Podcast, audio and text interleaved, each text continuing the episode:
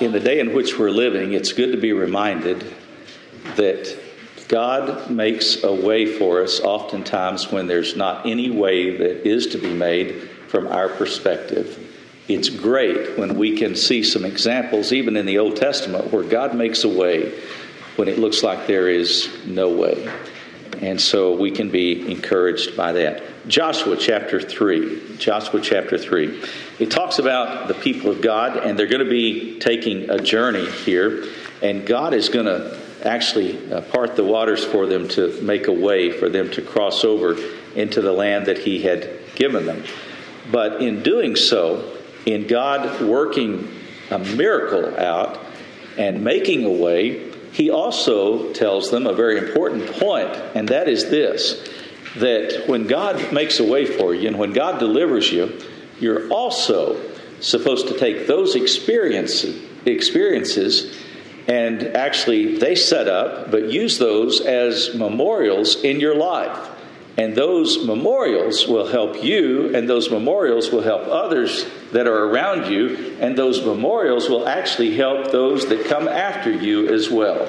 So we'll look at the deliverance and we'll look at the memorials, and hopefully it will be an encouragement to us. It says Joshua rose up early in the morning. He came to Jordan, and he and all the children of Israel that lodged there before they passed over and this is thousands and thousands of, of folks, about 40,000. And it came to pass that after three days, the officers went through the host, and they commanded the people, saying, When ye see the ark of the Lord of God, your God, and the priests of the Levites bearing it, then ye shall remove from your place and go after it.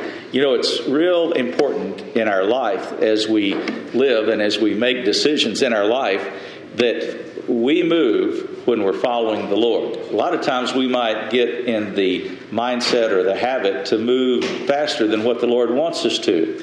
And we want God to uh, put His seal of approval upon our plans. When in essence, we should pray that God would give us a clear path and we move when the Lord instructs us to move. And that's what He's telling them right here. Now, Joshua had some insight as to what was going to take place. God had told him that he was going to follow Moses. If we go back to the first chapter, we can see that God called Joshua to lead the Israelites. Moses had died, and he says to Joshua, the Every place that the sole of your foot shall tread upon, I have given unto you, as I said unto Moses. And then he describes the area that he's given, the land that he's given. And he said, There shall not be any man there shall not any man be able to stand before thee all the days of thy life. As I was with Moses, so I will be with thee. I will not fail thee, nor forsake thee. So God is telling Joshua right here he says, I'm going to be with you just like I was with Moses. I'm going to hold you up. I'm going to sustain you. I'm going to give you a path to take.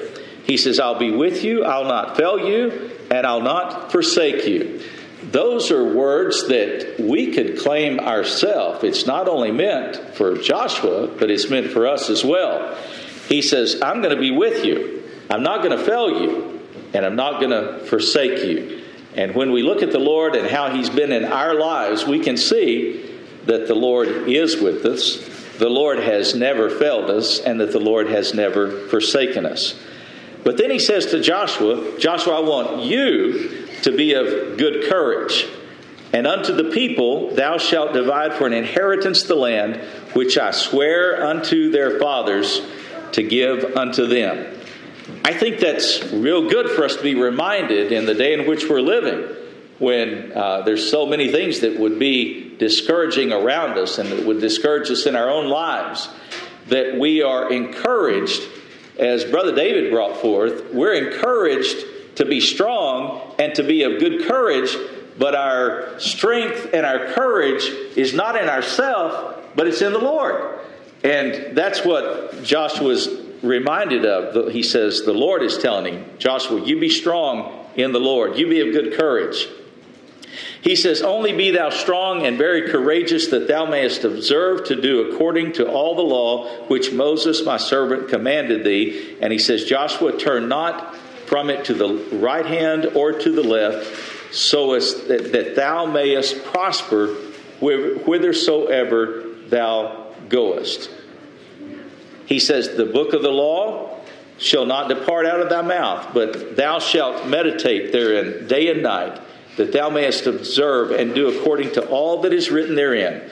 For then thou shalt make thy way prosperous, and then thou shalt have good success. So he's telling Joshua right here, he says, You keep the law, you meditate upon God's word, you meditate upon the Lord, you uh, keep his precepts, and he says, God's going to bless you to be prosperous and he's going to bless you to have good success. Now, what he's talking about that God is going to go before you, God is going to go with you. God is going to, as we've mentioned before, he's going to lower those high mountains and he's going to raise up those deep valleys in your life. But he says, I want you to look to me, I want you to lean on me, and Joshua, I'm going to give you the land and I'm going to give you everything that it takes to lead the people of God in that direction. So let's go back to chapter 3 and we'll go through chapter 3 and see what happens right here. So Joshua said to the people in verse 5, he said, Sanctify yourselves, for tomorrow the Lord will do wonders among you. Now, that's sort of, uh, that's, that's exciting to know that God is going to do wonders among his people. I really believe that there's great days ahead for his church. I really do. I don't ever preach uh, a primitive Baptist funeral for the church because I believe we have the same God that we had when this church was constituted back in 1934 or 36, Brother Phil, when your grandfather was instrumental in the, in the forming of this church. We have the same God. I was thinking about it the other day. The excitement that they must have had as they were making plans to uh, build the building, as the church was being formed, and as they had the constitution of the church. We witnessed that up at Southampton when the church up there was, was started, when the hand of God was in the matter. And we claimed the promise that God is going to do great things among you. And that's what Josh was telling them right here. He says, You get ready because you're going to see some great things happen among you. And I believe that we can claim those promises as well. I believe we can. He says, The Lord's going to do great wonders among you. Joshua spake to the priests, saying, Take up the ark of the covenant and pass over before the people. And they took the ark of the covenant and went before the people. And the Lord said unto Joshua, This day will I begin to magnify thee in the sight of all Israel that they may know that as I was with Moses, so I'll be with thee. Now, God, it's good to be reminded right here that God blessed Joshua as he had blessed Moses. But God blessed Joshua and Moses not so that Joshua and Moses would be elevated and lifted up, not so that we would look back upon Joshua and Moses and see what great men they were, God blessed Joshua and Moses so that God would be glorified. God was the one that gave them the power, and God is the one that gets all the credit for it. He just used Joshua and Moses in, in, in showing forth his power. But it wasn't that the power that they had, because they didn't have the power in and of themselves. It was only what God blessed them to have and what God gave them. We need to be reminded of that, that all glory in every case when God works a miracle, when God sustains us, when God delivers us, He does it in such a way that He gets all the credit and He gets all the glory. All of it goes to Him. It says the Lord said, uh, "I'm going to, I'm going to strengthen you, Joshua. I'm going to bless you." He says, Thou shalt command the priests that bear the ark of the covenant, saying, When ye come to the brink of the water of Jordan, ye shall stand still in Jordan. Now, it says that Jordan, this time of the year, always was outside of its banks. So, as these folks are preparing to make a journey on dry ground, it, um, it not only was a miraculous event that God put it in the heart of Joshua to part the waters for them to make this journey on dry ground, but it actually took a lot of faith of the individuals that were going to make that journey. Those folks had to lean on their faith that God had given them. It's an example that God had given them faith that they actually followed in that parting of the water. Um, I, I think about myself how I would probably be pretty reluctant to walk out into the middle of the river if I saw water uh, uh, staying on each side very, very high up. And it would take faith to be able to even do that. And God had blessed them with the faith to even follow in that, in that course. Uh, last year, my family and I were in New Mexico, and the cabin that we were staying in is, is right next to a river.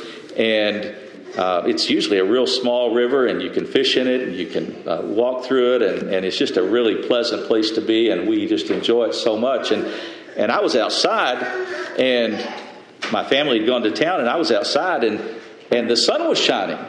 And all of a sudden, the river started rising. I mean, substantially. And it just continued to rise and continued to rise. And I thought, this is the strangest thing. Is there something wrong with me? And, and, and it just kept rising to the point that it got up close to the cabin. Cabin's built up on stilts. It finally began to run underneath the cabin. I left the cabin. I, I went to higher ground. And I thought, this is, this is, and, and not only that, but what made it even worse is the, the river that was normally uh, a blue water, it began to look a dark gray and black color. And I thought, this is so strange.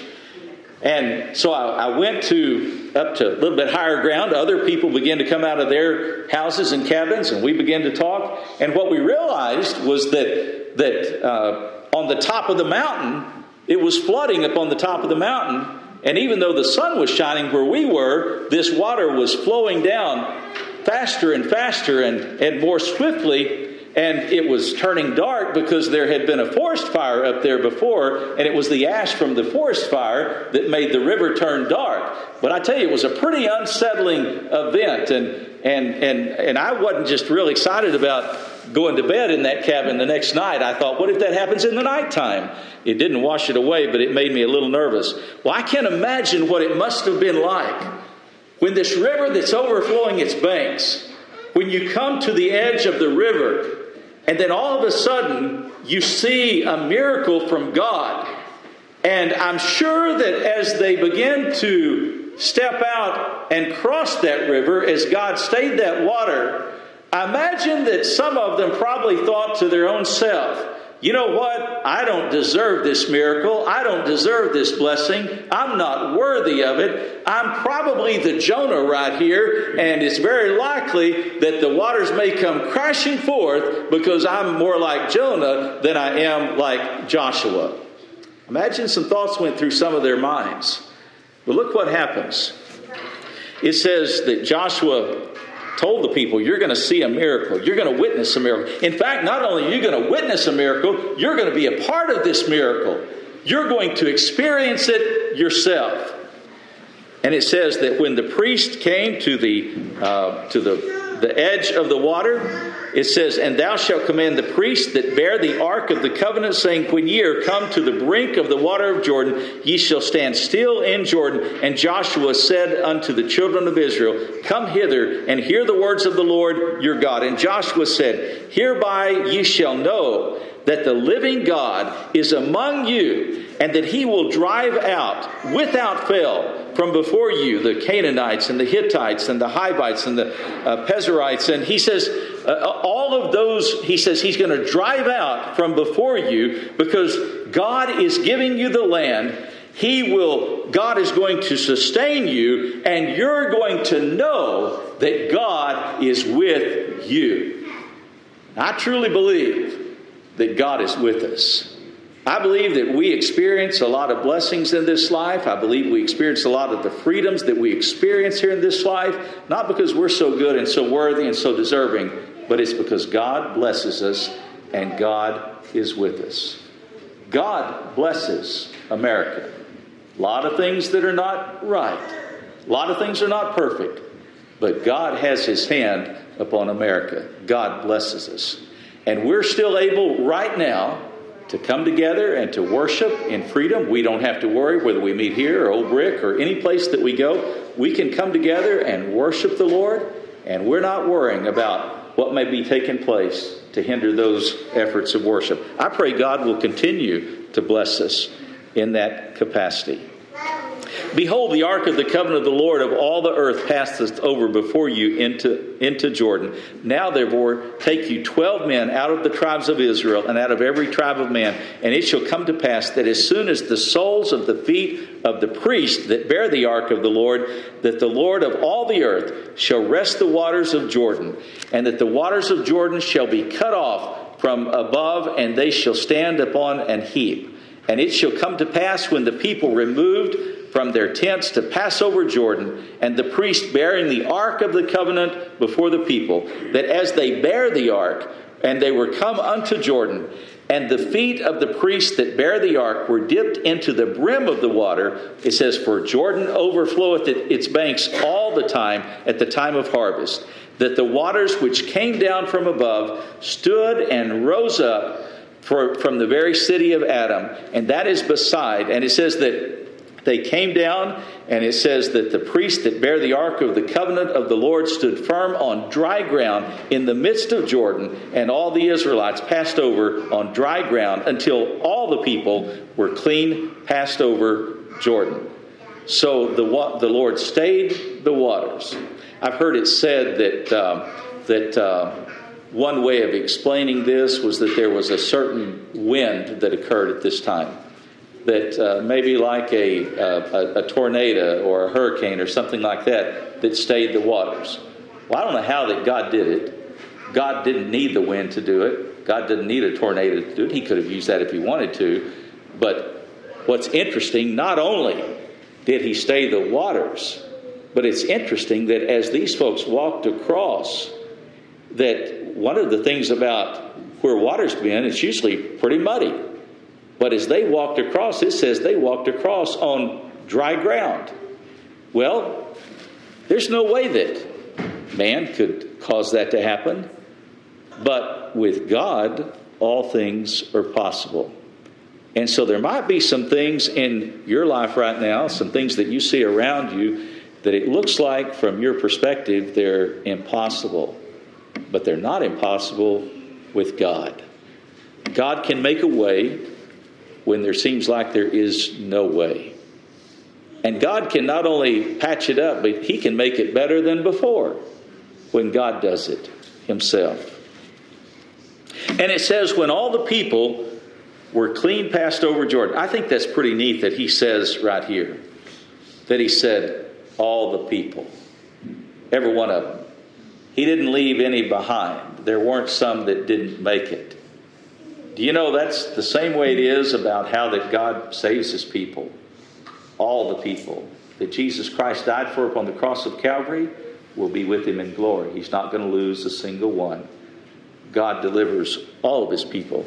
It says, It came to pass when all the people were clean passed over Jordan that the Lord spake unto Joshua, saying, He says, Now I want you to do something. He says, Take out of the twelve men of the people, one out of every tribe, and he commanded them, saying, Take you hence out of the midst of Jordan, out of the place where the priest's feet stood firm, twelve stones, and ye shall carry them over with you, and leave them in a lodging place where ye shall lodge this night.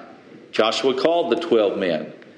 And he comes down and he says, And Joshua said unto them, Pass over before the ark of the Lord into the midst of Jordan and take up every man of you a stone upon his shoulder according to the number of tribes of Israel, that this may be a sign among you that when your children ask their fathers in time to come by saying, What mean ye by these stones? Then ye shall answer them, that the waters of Jordan were cut off before the ark of the covenant of the Lord when it passed over Jordan. And the waters of Jordan were cut off, and these stones shall be a memorial unto the children of Israel forever. And it says the children of Israel did so. And it says on down that the memorial is still, still there that was set up to this miracle that God had performed. I love going to the old meeting houses, especially to Old Brick Church that we go to and have services. It's a, it's a wonderful, pleasant place to meet and worship. And I believe that the, the building itself actually stands as a memorial. It's been there almost 300 years. The very same gospel that was preached when Old Brick was established in the early 1700s, some say 1732, 1724, early 1700s, almost 300 years ago. That meeting place stands in Harford County as one of the oldest dwelling places to worship, and it stands as a memorial, and it represents something. It represents the very same gospel that you believe today. It represents that we believe in a sovereign God. It represents that we believe in election and in predestination, and we believe that, that God chooses a people and He delivers a people and He saves a people. It represents something when we go there. It's more than just a building, but it's a memorial. It's also a memorial to all of the saints that have believed the apostles' doctrine through the years, many of them which are buried in the cemetery around. And any time that we go to a meeting house, uh, whether they're uh, meeting now on a regular basis or not, the meeting places and the cemetery stand as memorials of what those forefathers believed and embraced. I remember when I first began to visit among the Primitive Baptist Church, there were certain memorials that we had in the church that I didn't understand. I remember asking my grandparents, and I would say, Well, why is it that we do it this way? Why is it that we do it that way? Why is it that we don't have musical instruments, an organ over here and a piano over here, and, and the other accompaniments as well? Why is it that we don't do that?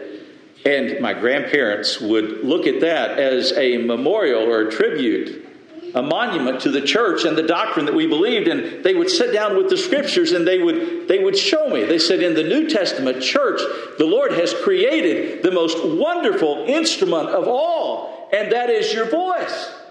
And that it doesn't actually need any accompaniments along the way that actually when you begin to add things it takes away from the simplicity of the worship service. I remember when uh, the first time, I, I remember the first time I didn't grow up believing the doctrines of grace. It wasn't that I opposed it, I just never had heard about it. It, it wasn't that I uh, uh, uh, argued against it, I had never heard the doctrines of grace. Uh, what I had understood was that, that Jesus Christ uh, gave his life, and in giving his life, it gives everybody an opportunity to get to heaven and I thought that, that it, was, it was an opportunity that was presented and that it was important for me to respond to that offer that was given and that my eternal destiny was dependent upon what I would do. And so when I first heard about the doctrines of grace, I remember inquiring and asking. And uh, once again, my grandparents, they were so gracious and so patient and so willing to, to, to, to bear, uh, be long suffering with me they said, well, let's look at what the scriptures have to say about it. And when I began to read the scriptures about election and about predestination, and that God chose the people from before the foundation of the world, and that Jesus came, that Jesus Christ came and paid a price for those people, and that He didn't lose a single one of them, all of a sudden it began to make sense and it began to be precious to me. This morning, I hope you can tune in and listen to it. I encourage you to Google the Baptist Bible Hour and hear Brother Bradley's message. I'm sure Brother Tom and others heard it this morning. It was just simply titled God's Amazing Grace. This month, Elder Bradley is starting on his 70th year in delivering messages over the radio. And it was a wonderful message about God's amazing grace. God's amazing grace is a testament and a memorial to the doctrine of Jesus Christ. It is. And it's something that you just can't wear out, but it just becomes more and more precious to you. If, if you've been given something that's, uh, that's really precious, you, you, you don't really wear it out through the years. It becomes more and more precious to you. A few years ago, I, uh, I called a, a, great aunt of mine. She's almost 100 years old. She lived to be over 100. She and her sister both lived to be 100 years old. And I went to see her in San Antonio, Texas, and she said, I've got something for you that I'd like to give you. She said, We had breakfast at a, down there, it's a, a Shoney's. It's probably like Denny's up here, but I'm better, and we had breakfast. And she had this wrapped in an old pillow slip several times over. And she said, This is our family Bible. She said, The Bloyd family Bible. I didn't even know it existed. But it went back five generations. Well, the more that I handle it, the more I look at it, the more I dig into it, the more precious that it becomes. And that's the way it is with these memorials that God gives you. The more you look at it, the more you meditate on it, the more precious that it becomes. You've been given memorials by your parents and your grandparents. Some of you have great memories of coming to church here as children with those that are now with the Lord, but they left some wonderful memorials. And you're building some memorials right now with your family and with those that are around you. Joshua said, I want you to set up a memorial. And when they ask, when your children ask their fathers, What meaneth by these stones? then you have the opportunity to tell them over and over again. I enjoy going to Washington and, and looking at the different monuments and reading the inscriptions upon them. I enjoy going to the cemeteries and, and looking at the names of individuals and looking at some of the inscriptions that are upon those memorials as well. In, uh, in Hopewell, New Jersey, near the old uh, School Baptist Church there, started in 1715, the third oldest in America, Old Baptist.